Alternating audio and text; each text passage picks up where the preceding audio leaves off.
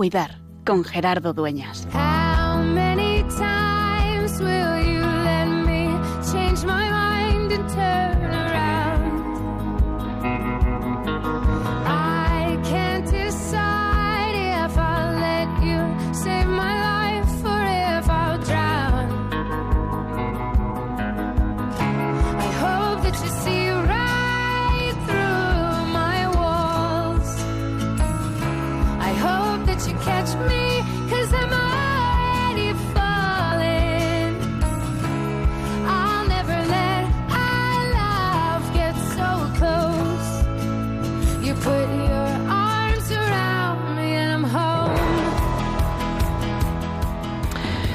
Este fin de semana eh, han sido los exámenes del MIR, en el que tantos jóvenes se han presentado para optar por una plaza de especialización y poder pues ejercer su vocación al servicio, al cuidado de los demás.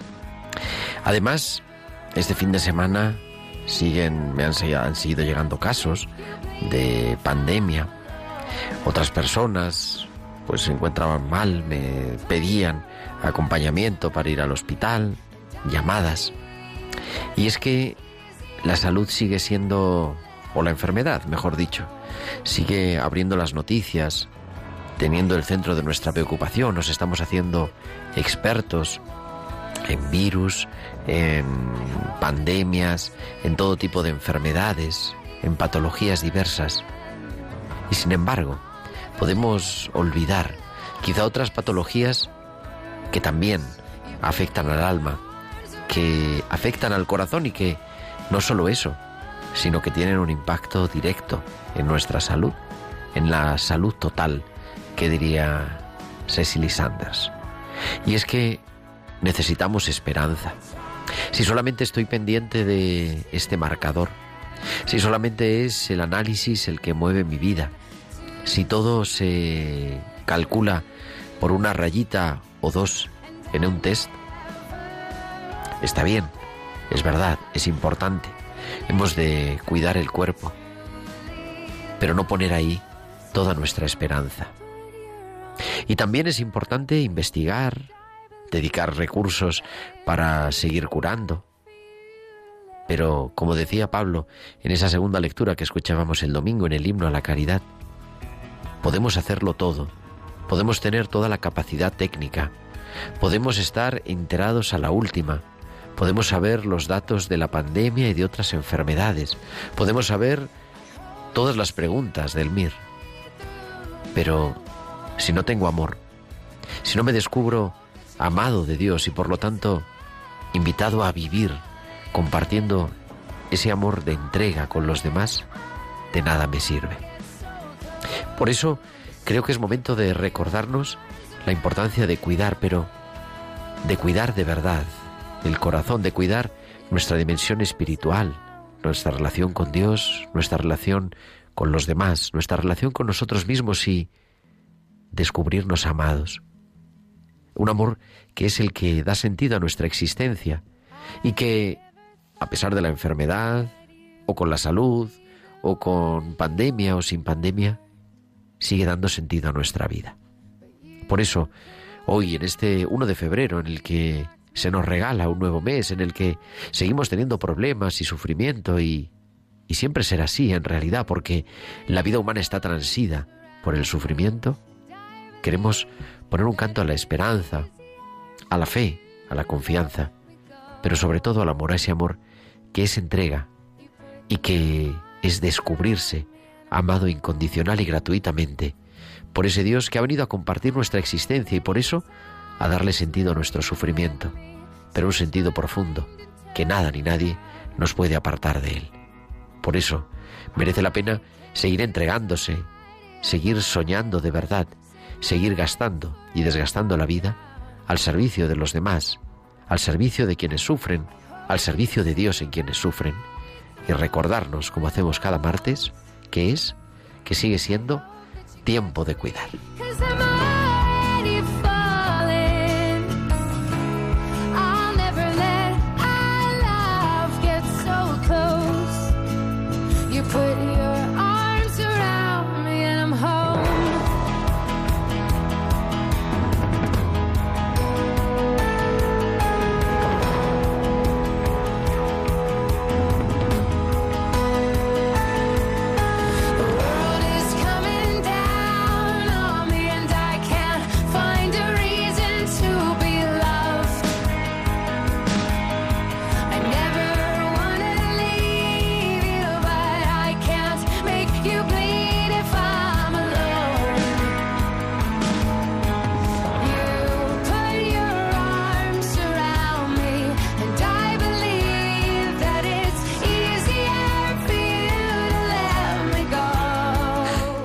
Pues muy buenas noches, queridos amigos. Son las, las 8 y 12, las 7 y 12 en Canarias y comenzamos en directo desde los estudios centrales de Radio María en Madrid esta nueva edición de Tiempo de Cuidar, la número ya 168, 168 martes acompañándote de 8 a 9 de la noche, de 7 a 8 en Canarias para hablar de pastoral de la salud y de todo lo que tiene que ver con el acompañamiento a quienes sufren a consecuencia de la enfermedad y de quienes los cuidan, con un equipo estupendo en esta noche, capitaneados en el control técnico por Javier Pérez, que está al otro lado del cristal. Javi, muy buenas noches. No nos puede hablar porque está preparando una llamada que tenemos que ver, pero está ahí, nos saluda a través del cristal y también en la producción Tibisay López, en la producción musical Bárbaro Omar y, mucho más para hablarte en esta tarde con un, de un testimonio muy especial, esperanzador, que nos llega pues cargado de esperanza y que nos recuerda que merece la pena, que merece la pena seguir entregando la vida, que merece la pena ponerse en las manos de Dios y confiar. Vamos a hablar con esta persona en un ratito muy importante y como siempre, pues nuestra tertulia, los hospitales con alma, las pinceladas bíblicas de cada semana, además hoy comentando este Evangelio que acabamos de escuchar en la transmisión de la misa de ese dos por uno en, en, la curación, en los milagros de Jesús que nos regala la liturgia de este martes de la cuarta semana del tiempo ordinario. Y como siempre, esperamos que nos escuchéis, que estéis ahí al otro lado, pero también que nos enviéis vuestros comentarios a nuestro correo electrónico tiempo de cuidar arroba radiomaria.es, tiempo de cuidar arroba radiomaria.es y a través de las redes sociales. En Facebook somos Radio María España y en Twitter arroba Radio María Spain. Y podéis publicar vuestros comentarios con el hashtag almohadilla tiempo de cuidar. Y también, además, durante la emisión del programa, nos podéis enviar vuestros mensajes a nuestro número de WhatsApp del estudio al 668-594-383. Al 668-594-383. Pues son ya las 8.14, las 7.14 en Canarias. Vamos corriendo hasta Bilbao, porque ahí nos espera, como cada semana, Valcisa y sus hospitales con alma.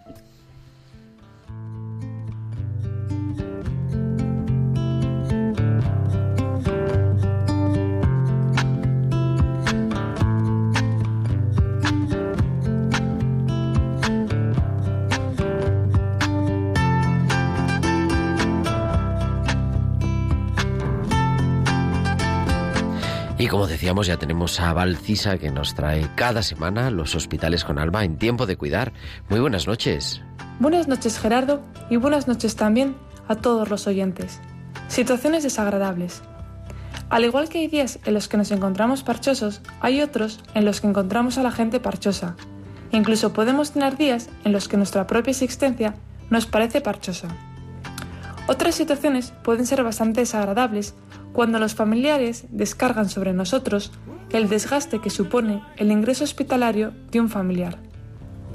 No siempre llegaremos a encontrar argumentos sólidos que justifiquen todas esas sensaciones incómodas que nos surgen. Pero sí reconocemos que, al no poder mostrarnos con naturalidad, nuestra felicidad no florece. Así que en vez de centrarme en acallar las quejas del de enfrente o rumiar mis quejas internas, procuro poner el punto de mira en la razón de los encuentros y dejar de verlos como parchosos al descubrir que cada encuentro es por algo. porque como se dice, toda nuestra realidad es un umbral para encontrarnos con Dios. Hasta la semana que viene. Hasta la semana que viene, Valcis. Aquí te esperamos en tiempo de cuidar con los hospitales con alma. Feelings start to permeate. We lie beneath the stars at night. Our hands gripping each other tight.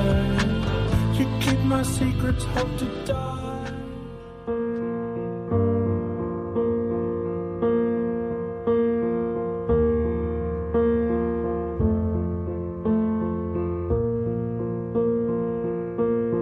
There goes my heart beating, cause you are the reason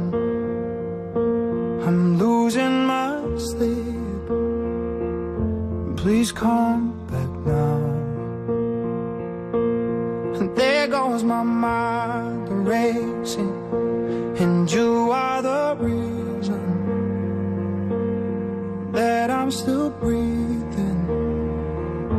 I'm hopeless now. I'd climb every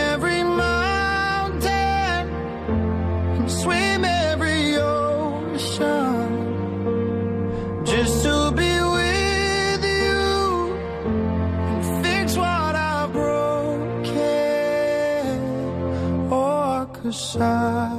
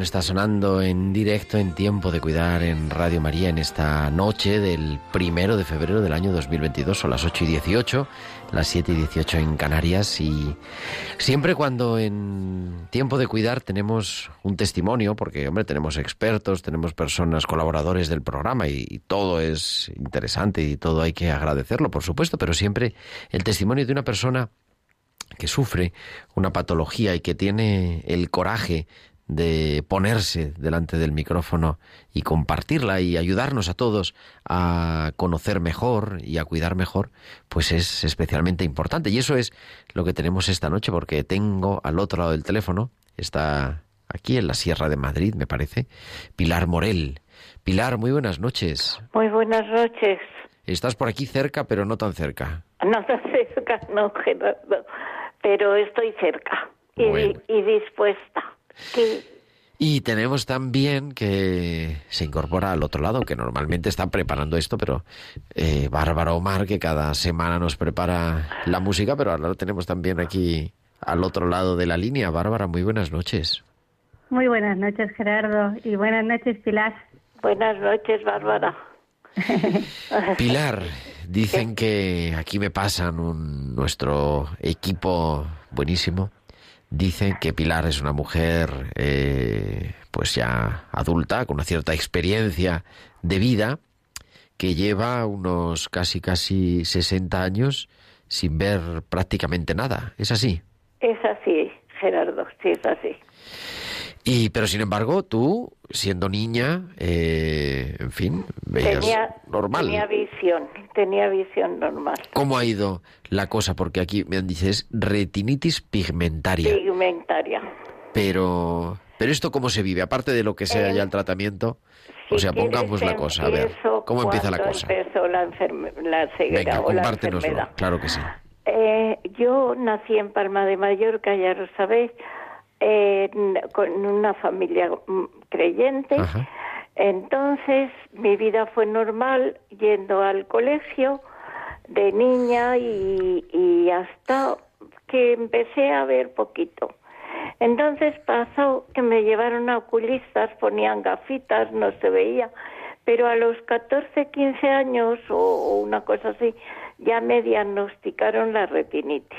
Ajá. Con lo cual dijeron que yo tendría que tener tranquilidad, los ojos tranquilos.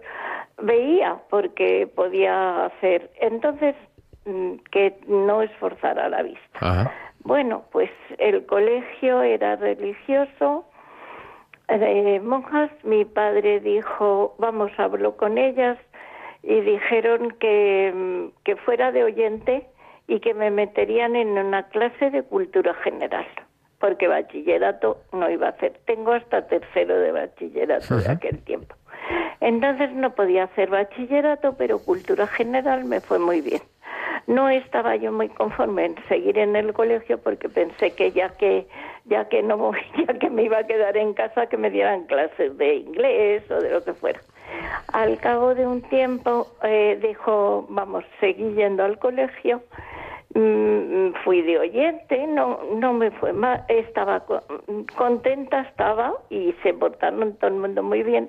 Eso sirve, aunque yo estaba enfadada, sirve un poco para la vida porque en el en el horario normal del colegio yo me tenía que atener a todas las actividades que hubiera, a, a, a, a- a todo, a buscar el banco al, en la capilla, a mm, cosas que tenía que estimularme lógicamente para no dar guerra a todo el mundo. Pero todavía seguías eh, Yo seguía con, una visión parcial, podríamos decir, ¿no? y de oyente pues algún, algún examen, contestaciones de preguntas, eh, mis compañeras me ayudaban. No, fue la clase muy amena, o sea, de filosofía, inglés, contabilidad, clases para la vida, para el futuro.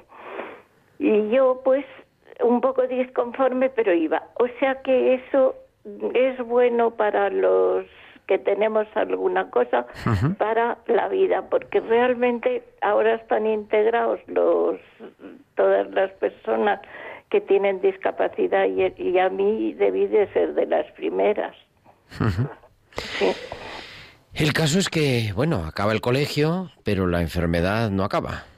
no acaba. Eh, seguía viendo. En, yo, una adolescente normal, salía con, salía mm, pues con gente eh, y una adolescente normal, ¿no? Entonces eh, conocí a un chico, tuve novio jovencita, muy jovencita, y es mi marido de toda la vida, claro, y, y llevamos muchos años casados. Entonces eh, me casé em, en el 69 y, y, y entonces pues nada, luego vinieron pues los hijos, lógicamente, y tuve siete, como digo yo, siete regalos, porque son un regalo del Señor. Están todos bien, eh, son, vamos, que estoy muy contenta yo con mis hijos, me apoyan, me ayudan. Eh, en este momento no tengo a nadie, pero claro, todos hay cuatro casados, tres solteros, pero pero me defiendo bastante bien. Ah, y en la vida, mientras han sido pequeñitos, pues algunas, en mi casa no había problema en, en, en cocinar, en, en hacer cosas en la casa, aparte de que pudiera tener alguna asistenta.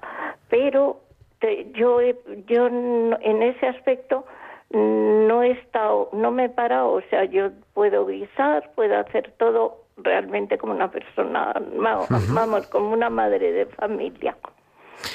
Bárbara, A ver, Bárbara, ¿qué me dice?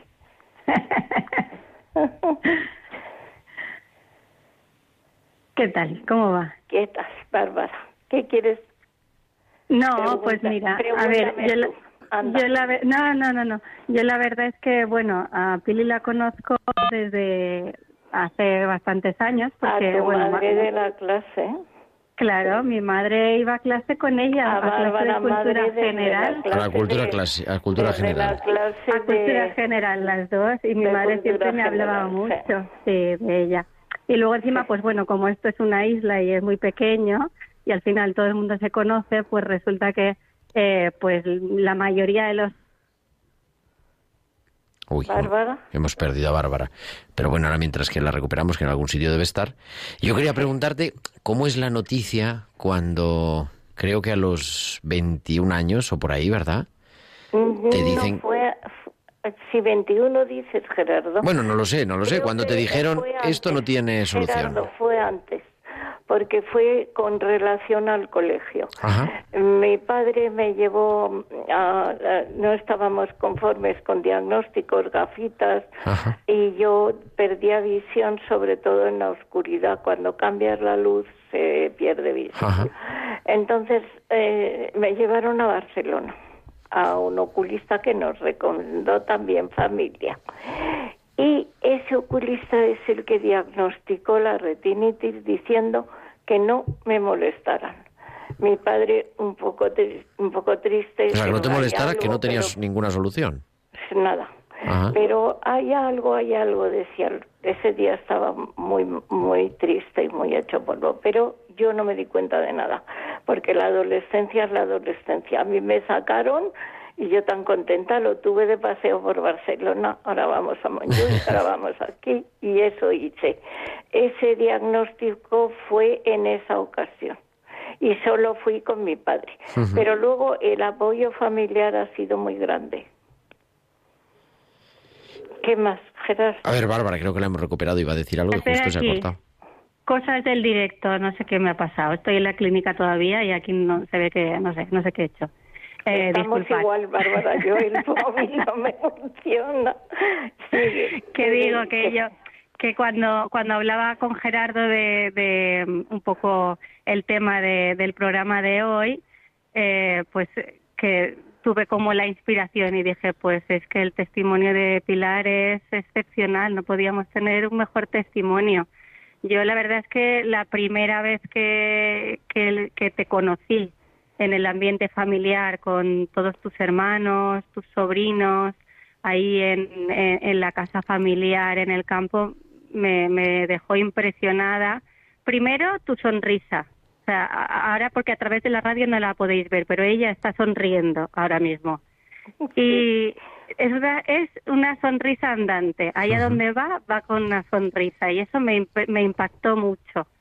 Y luego el, el ver cómo se manejaba, el cómo todo el mundo a su alrededor, sus hermanos, sus sobrinos, sus hijos, todo el mundo siempre hijos, pues sí. pendiente de, de ella, no sé, pero todo muy normal, o sea, sin, sin ser nada eh, pegajoso, no sé cómo decirlo, algo muy No, muy no. normalizado, muy integrado, muy muy y, y luego pues eso es que yo de Pili pues he oído hablar mucho por mi madre porque iban juntas ahí a cultura general y, y la verdad es que vamos es una persona para quitarse el sombrero ¿Y cómo es el día a día? Claro, toda tu familia son videntes. Tu, si tu marido, Sí, tus hijos. gracias a Dios están bien. ¿Cómo es el, o sea, cómo, cómo cambia, claro, a una chica joven que se casa? Cuando te casas veías o ya no veías? Cuando me casé, cuando me casé veía, pero ya notaba mm, disminución de visión. Ajá. Pero veía, porque lo importante es que eh, yo quería cuidar a mis hijos y, y de hecho los cuidaba porque yo los he, los he tenido, pero he disfrutado mucho con ellos y sabía perfectamente pues cambiarles, vestirles. Eh, me costaba más la cu- darles de comer la cuchara y esas cosas, pero la verdad es que con los hijos los he tenido y los he cuidado yo mucho. Ayuda puedo haber tenido alguna vez, alguna ayuda bastante importante haciendo cosas de casa, pero los niños y los niños lo que sí me gusta es verles, saber la carita que tenían y los solía poner un poco al- a la luz. O sea, estábamos en una casa, en un piso pequeñito y, con jardín y luego ellos, pues, eh, les he cuidado siempre. O sea, realmente han estado a mi cargo sin ningún problema y además han sido obedientes, buenos, no. Problema con ellos no he tenido ninguno. Los hijos no son un problema y la ceguera tampoco. Oye, ¿y cómo se vive? Porque, hombre, claro, ahora ya después de no sé cuántos años, pues a todo se acostumbra uno, ¿no? Y, te manejas y, en fin, eh, para todo, ¿no? Para la vida, quitando para conducir, para todo. Sí, sí eh, en casa. Mejor, preferentemente en casa. No, no digo, Yo pero bueno, decía. No he salido a la calle sola por- porque tengo mucha, eh, vamos, alrededor mi marido me ayuda siempre. Entonces realmente eh, menos movilidad porque dicho sea de paso la 11 tiene movilidad si yo quisiera. Y además enseña la 11, protege mucho a los ciegos, bastante, pero mucho. Entonces tiene movilidad, vamos, lo llaman rehabilitación. Braille y movilidad, enseñar al- a cocinar, a poner lavadoras, o sea, de, de la casa también te enseñan. Y tú A trabajabas, me- ¿no? A mí no me hacía falta. Has trabajado también. He trabajado cuando el pequeño tuvo ya dos añitos, entonces me puse a trabajar y eh, muy contenta. Eh, cupo- eh, vendí el cupón y, y también lo hacía contenta. Estuve destinada en el aeropuerto y, y muy bien. No, la verdad es que me distraía mucho, o sea, yo estaba contenta, conocía a todo el mundo. Eh, realmente terminas conociendo a las personas por la voz. Claro. Mm. Oye, y Dios en medio de esto, porque desde el principio nos has dicho, nací en una familia religiosa, eres- sois Religiosa, también, sí. ¿verdad? Mucho. Porque Y además es que hace mucha falta porque verdaderamente el que ayuda de verdad es, es el Señor. Pero ¿y cómo se vive cuando, pues cuando llega una noticia, hombre, que, que no es agradable, aunque después tú dices, bueno, luego yo he conseguido hacer una vida eh, plena, ¿verdad? Pero no sé, ¿cómo, cómo se descubre la presencia de Dios de una manera distinta?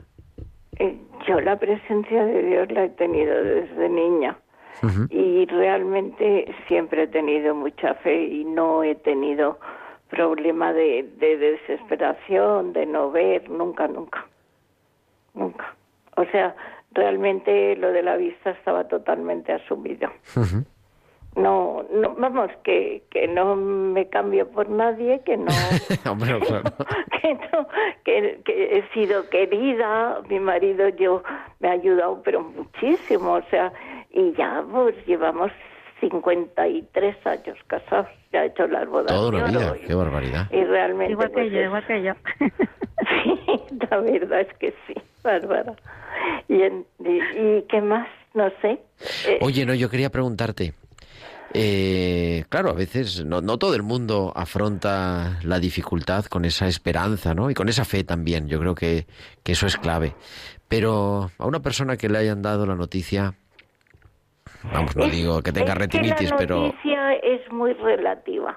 a ver, La retinitis supongo que ayuda a los ciegos, a los que nos vemos, pues que, que va despacito. ajá, Entonces, de, de repente parece que se pierde un poco de visión y dices, bueno, ahora veo un poco menos.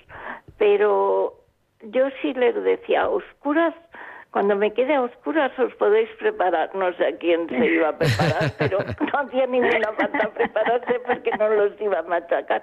Pero ahora sí estoy a oscuras. O sea, la retinitis, ya se acabó la, la visión, o sea, y tampoco sé lo que ha durado. Pero teniéndolo así de asumido, yo creo que mis los que sean cieguitos como yo, pues tienen también muchísimo mérito y yo creo que lo saben. Y todos, la verdad es que he encontrado mucha gente muy buena. querida Pilar, me conmueve. No sé si quieres decir algo más, Bárbara. No, no, no hay nada más que añadir, lo ha explicado todo fenomenal. Pues Yo- mucho miedo tenía. Bueno, no, ha sido tan grave la estaba cosa. nerviosa, estaba nerviosa, no me decía, pásame hablar". las, Dice, pásame las preguntas del examen. Y digo, pero que Gerardo no examina, hombre. No examinamos todo. Bueno, examino, pero no en la radio, pero en el colegio nada más. Que, Decía yo, sí. querida Pilar, muchísimas gracias por, pues por compartir tu experiencia, tu, Sí, sí, la normalidad de tu vida, que claro, para ti es normal, pero que escuchada Sí, desde sí, fuera, pues sí, es... Con, con ayuda de Dios y del Señor siempre se puede sobrellevar. Y además tengo unos hijos estupendos y ahora les tocará a ellos cuidarme y ya está. Bueno, pues como te están escuchando, ya lo saben, que ahora... Están, están todos y lo graban y no sé qué. Sí, Muy sí. bien, muy bien. Pero Querida Pilar, Ha ido bien, Gerardo. ha ido maravilloso, maravilloso. Muchísimas gracias por tu testimonio y nada, aquí en Tiempo de Cuidar en Radio María No, tienes yo tu oigo casa. mucho Radio María y me ayuda a rezar, no, pero muchísimo. Qué bien, qué bien. Pues así, Siempre estoy con Radio María, me conozco programas, este lo conocía. pues claro, claro, y toda la programación. ¿eh? Pilar Morel, muchísimas gracias, muy buenas noches. Pues muchas gracias a ti, Gerardo, y muy buenas, Buenas noches. ¿Te quedas un Buenas poquito con noches, nosotros, Bárbara. Bárbara? Sí, yo me quedo, yo me Venga, quedo. pues, Pues buenas seguimos, noches a los dos. seguimos ¿eh? aquí. Buenas Y noches. gracias, adiós, Gracias Bárbara. a ti, Dios, gracias. Dios, Adiós, buenas noches. Continuamos en Tiempo de Cuidar. If there is a God who holds the whole world in his hand, then where were you when mine came crashing down? If there is a God tells the sun and the stars where to shine, then where were you when all the lights went out? These are the questions from a heart desperate to know just where you are. Right now I can't see you, but I'm choosing to believe. There is a God who never left me. The hurt and you're still with me. You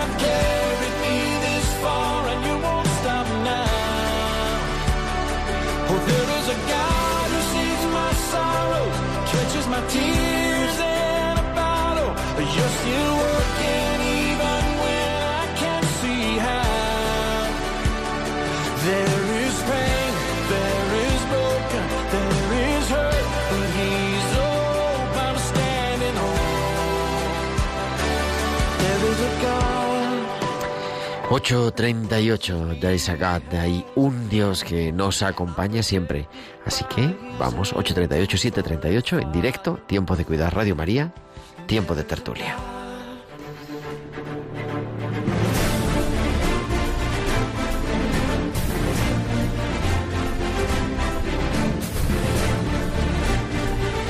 Y continuamos con Bárbara Omar. Bárbara, muy buenas noches otra vez. Buenas noches, Gerardo. Y se incorpora a nuestra tertulia y al programa, vamos, una nueva colaboradora que tenemos que es Verónica Torres. Vero, muy buenas noches. Buenas noches, Gerardo. Buenas noches, Bárbara. Buenas bueno, noches. yo decía al- cuando comenzamos la entrevista con Pilar, que es una delicia, decía que siempre tener el testimonio de una persona es especial y a mí, no, no sé qué os ha parecido, pero me parece que es la, la sencillez, o sea, es un testimonio sencillo realmente, ¿no?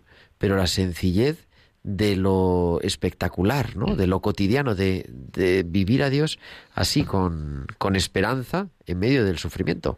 No sé qué os parece. al- Vamos, abrimos la tertulia, quien quiera. Venga, Vero, que todavía no has hablado.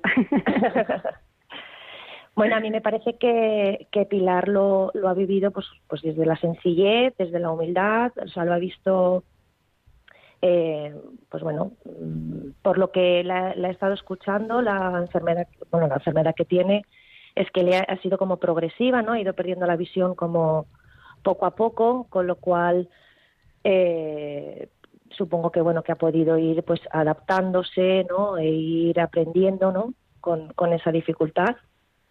Y, y la verdad que, que, que oírla, eh, pues te paras, ¿no? Y piensas y dices, fíjate, ¿no? O sea, qué, qué valiente, ¿no? Qué, qué humilde, con qué sencillez, con qué mm, manera, ¿no? Nos lo ha, nos lo ha expresado, ¿no? Nos ha comunicado cómo, cómo lo ha ido viviendo. Mm, Entonces, bueno, me, me ha parecido un ejemplo, o sea, lo, lo vivo como un ejemplo de, Muy, muy de- de su- de inspirador. superación, un ejemplo de superación. Y, y, y bueno, y para hacernos pensar a todos también un poco, ¿no? De que a veces nos quejamos, ¿no? De, de pues situaciones que, que suceden en el día a día, ¿no? Y más ahora con, con lo que estamos viviendo, ¿no? Y, y bueno, pues que Claro, es que lo explica tan fácil que parece como Que sí, normal, ¿no? Pero- parece muy sencillo y no lo es tanto. No lo es, no lo es. No lo es. Pero sí que es verdad que también yo creo que la clave, aparte de, de, de vivir todo esto desde, eh, desde el, el centro que es Dios, ¿vale? Que yo creo que eso es la base. Eh, luego, pues como muy bien has explicado, la retinitis pigmentaria lo que hace es que es una enfermedad progresiva, entonces ella lo ha explicado muy bien. Eh, claro, ella no se daba cuenta prácticamente que iba perdiendo porque era muy poco a poco y de repente se quedó a oscuras, ¿no? Pero todo eso fue muy progresivo, muy lento, entonces le como que es quizá un poquito más sencillo adaptarse, ¿no? Pero luego también yo no, creo no, que pero hay gente que le dice, vamos, que yo entiendo lo que ella dice, pero que hay gente que le dicen que tiene una gripe y, y se va al notario No, claro. testamento. Evidentemente, claro, claro. Pues ahí, ahí- de, ahí- cómo vives tú las... las, las Claro, eh, pues de ahí la las- importancia que de las- la vida, claro. de las prioridades y de, de darle realmente importancia a lo que tiene importancia. Y, Por- y yo creo que ella también, para ella, como muy bien ha explicado, sus pilares fundamentales, aparte de la fe, evidentemente, que eso es lo primero, pero su familia. O sea, ella ha nacido en una familia que son nueve hermanos eh, y luego pues ha- mm, se casó, ha tenido siete hijos, todo eso, evidentemente, yo que también pues tengo cuatro hermanos, tengo muchos primos, tengo ah, creo que quizá en eso tenemos cierta ventaja con las familias que son pequeñitas y que igual todo como que parece más grande, ¿no? no te, te lo hace todo como más llevadero, pienso yo, ¿eh? No sé, desde mi punto de vista. No sé qué opina Pero- Vero, que tiene familia pequeña. Pues, bueno, fa- familia pequeña, pero incluimos a mucha gente. Se incluyen los amigos familia, también. la, la- la familia es, es, es un pilar. Entonces, eh, comparto contigo, Bárbara, que, que en situaciones de, de la vida eh, es muy importante ese acompañamiento, ¿no? De, pues de, de los tuyos y lo único que sí que a lo mejor no, no estoy tan de acuerdo, ¿no? Es en, en, en la cantidad, ¿no? Es decir, No, eh, claro, bueno, a ver, no quiere decir que las familias que sean... Claro, no, las no, familias. No era mi intención, no era mi intención. Claro, no, ya, ya lo sé. No, las fami- yo pienso que, que, que en sí es, es la familia, la familia. en- La ese calidad de la familia, claro. evidente, El- el claro, apoyo, evidente. Hombre, lo que pasa que es verdad que también aventurarse, digo, una mujer eh, que va perdiendo la visión y que sabe que va así, a, en fin, tener siete hijos, poderlos cuidar, eh, criar, No, pues... una valiente, una valiente, pero vamos, no todo el mundo se atrevería, eso está claro. Otros se quedan casita y dice yo, mm, ya está. Eh, Vero ha tenido experiencia, ¿no? Tú has tenido experiencia en este mundo, claro, un poquito más reciente, quizá. Sí, yo tuve la, la suerte de, pues de tener en, en mi clase un niño con discapacidad visual y Ajá. estuve con él en pues tres años. Entró ¿Tu clase con- de profe o de alumna? mi, mi clase de profe. Ah, de profe, vale. de profe, mi clase de profe. Y estuvimos con él, pues, eh, bueno, sí, continúa en el cole y estuvimos en en infantil con tres añitos y, y lo dejé, pues, a, en paso a primaria con, con seis.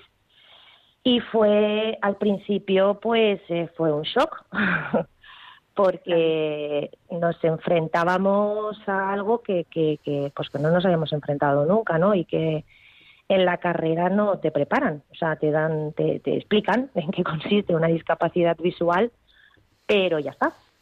Y entonces cuando te comunican, ¿no? En junio que, que vas a tener un niño con discapacidad visual, pues eh, el equipo y, y la profesora terapéutica, amiga, Elena, eh, pues nos quedamos las dos como diciendo, madre, ¿y ahora mm, cómo vamos a hacerlo? ¿Por dónde vamos a empezar? Y cómo, claro, pensad en un aula de tres añitos eh, 25 o 26 alumnos, eh, primera etapa de escolarización y un niño con discapacidad visual que no sabíamos saber cómo le enseñas todo, el aula todo en general, ¿no?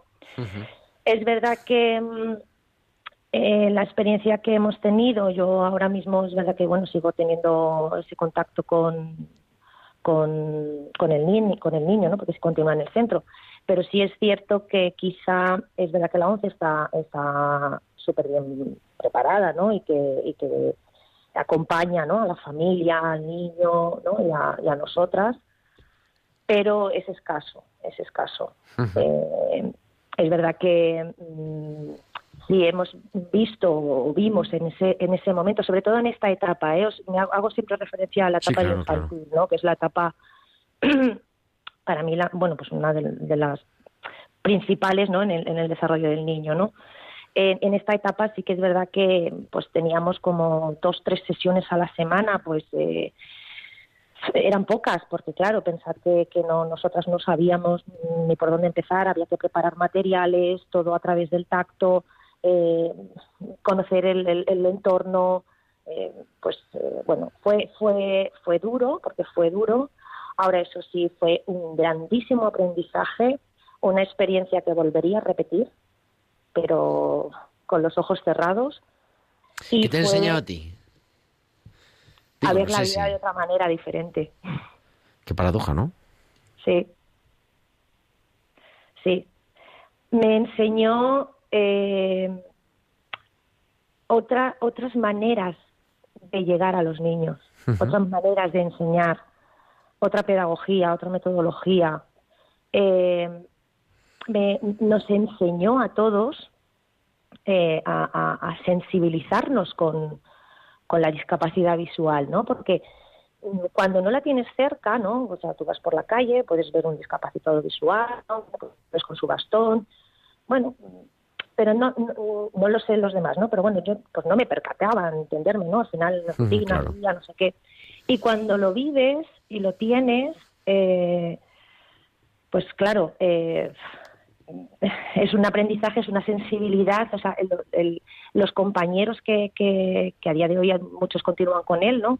Eh, lo- lo- los ves como, como la sensibilidad que tienen, cómo, lo- cómo están pendientes de él, cómo le cuidan, cómo le van orientando, ¿no? Cómo eh, le recuerdan, ¿no? El uso del bastón, cómo, o sea, es, eh, eh, abrirles hacia, hacia, pues eso, hacia ot- otros tipos de, de, pues de, pues de- de enfermedades, otro tipo de, pues bueno, de dificultad, ¿no? Y, y a mí sobre todo lo que lo que más me, me- lo que más nos importó, lo que más eh, lo que más hicimos mucho hincapié era en, en esa en esa inclusión, ¿no? En esa mm, sensibilidad de- por parte Que forma parte. De- de- del cole, me refiero, o sea, por parte del- de la clase, no, sino del, del colegio en general, ¿no?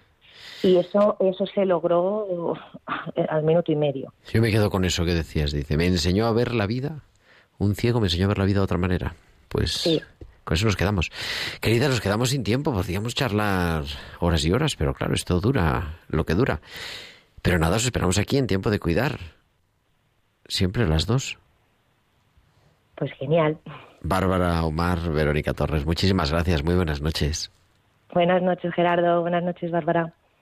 Y vamos a con nuestra biblista de cabecera que es Inmaculada Rodríguez Torne porque nos trae como casi todas las semanas las pinceladas bíblicas aquí en tiempo de cuidar.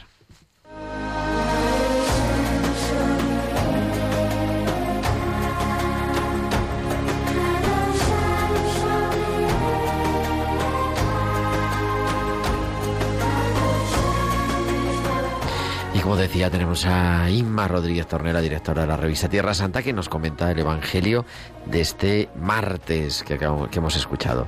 Muy buenas noches, Inma. Buenas noches, querido Gerardo, queridos oyentes de Tiempo de Cuidar. Las lecturas de la misa de hoy hablan de dos preciosos milagros de Jesús. La curación de la mujer que padecía flujo de sangre y la resurrección de la hija de Jairo. Hoy nos vamos a detener en la primera. Y para entender el sufrimiento de esta mujer, que cargaba con su enfermedad física y con un gran aislamiento social, vamos a recordar lo que se dice en el libro de Levítico, Levítico 15.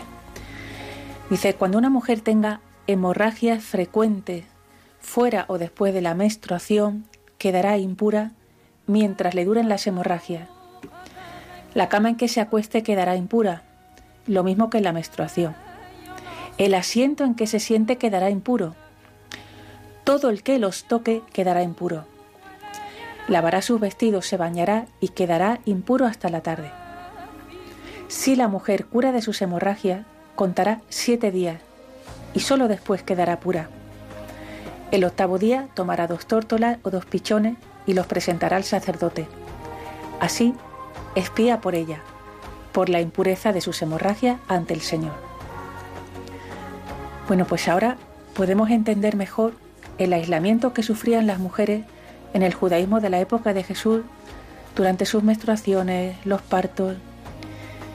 Imaginemos a esta mujer así durante 12 largos años. No es coja, no es ciega, no está paralítica, no es pobre, no es pagana. Es mujer y está rota por dentro. Arrastra un drama en secreto. Lleva una vida oculta que nadie conoce. Según la ley, es impura y contagia impureza a todo el que se acerca a ella. Es todo angustia, es todo amargura, aislada social y religiosamente. Pero fue precisamente su angustia la que le llevó a romper con esas normas que le prohibían acercarse a Jesús. No podía tocar a ningún hombre porque convertía a ese hombre en impuro. Y ella se atrevió a tocar a Jesús. Y Jesús se dejó tocar no solo no se contagió de impureza, sino que le transmitió la salud. Y con solo tocar el borde de su manto, que bien sabía ella lo que estaba haciendo. En verdad todos somos un poco como esta anónima mujer a la que llamamos hemorroísa, a la que se le iba la vida a chorro, cansada, desanimada, sola y aislada. Y de nuevo, como con el leproso, Solo nos queda acercarnos a Jesús. Que la fe pueda más que los miedos. Ese es el milagro. Pues hasta la semana que viene, amigos. Hasta la semana que viene, Ima. Aquí te esperamos en Tiempo de Cuidar con las pinceladas bíblicas cada semana.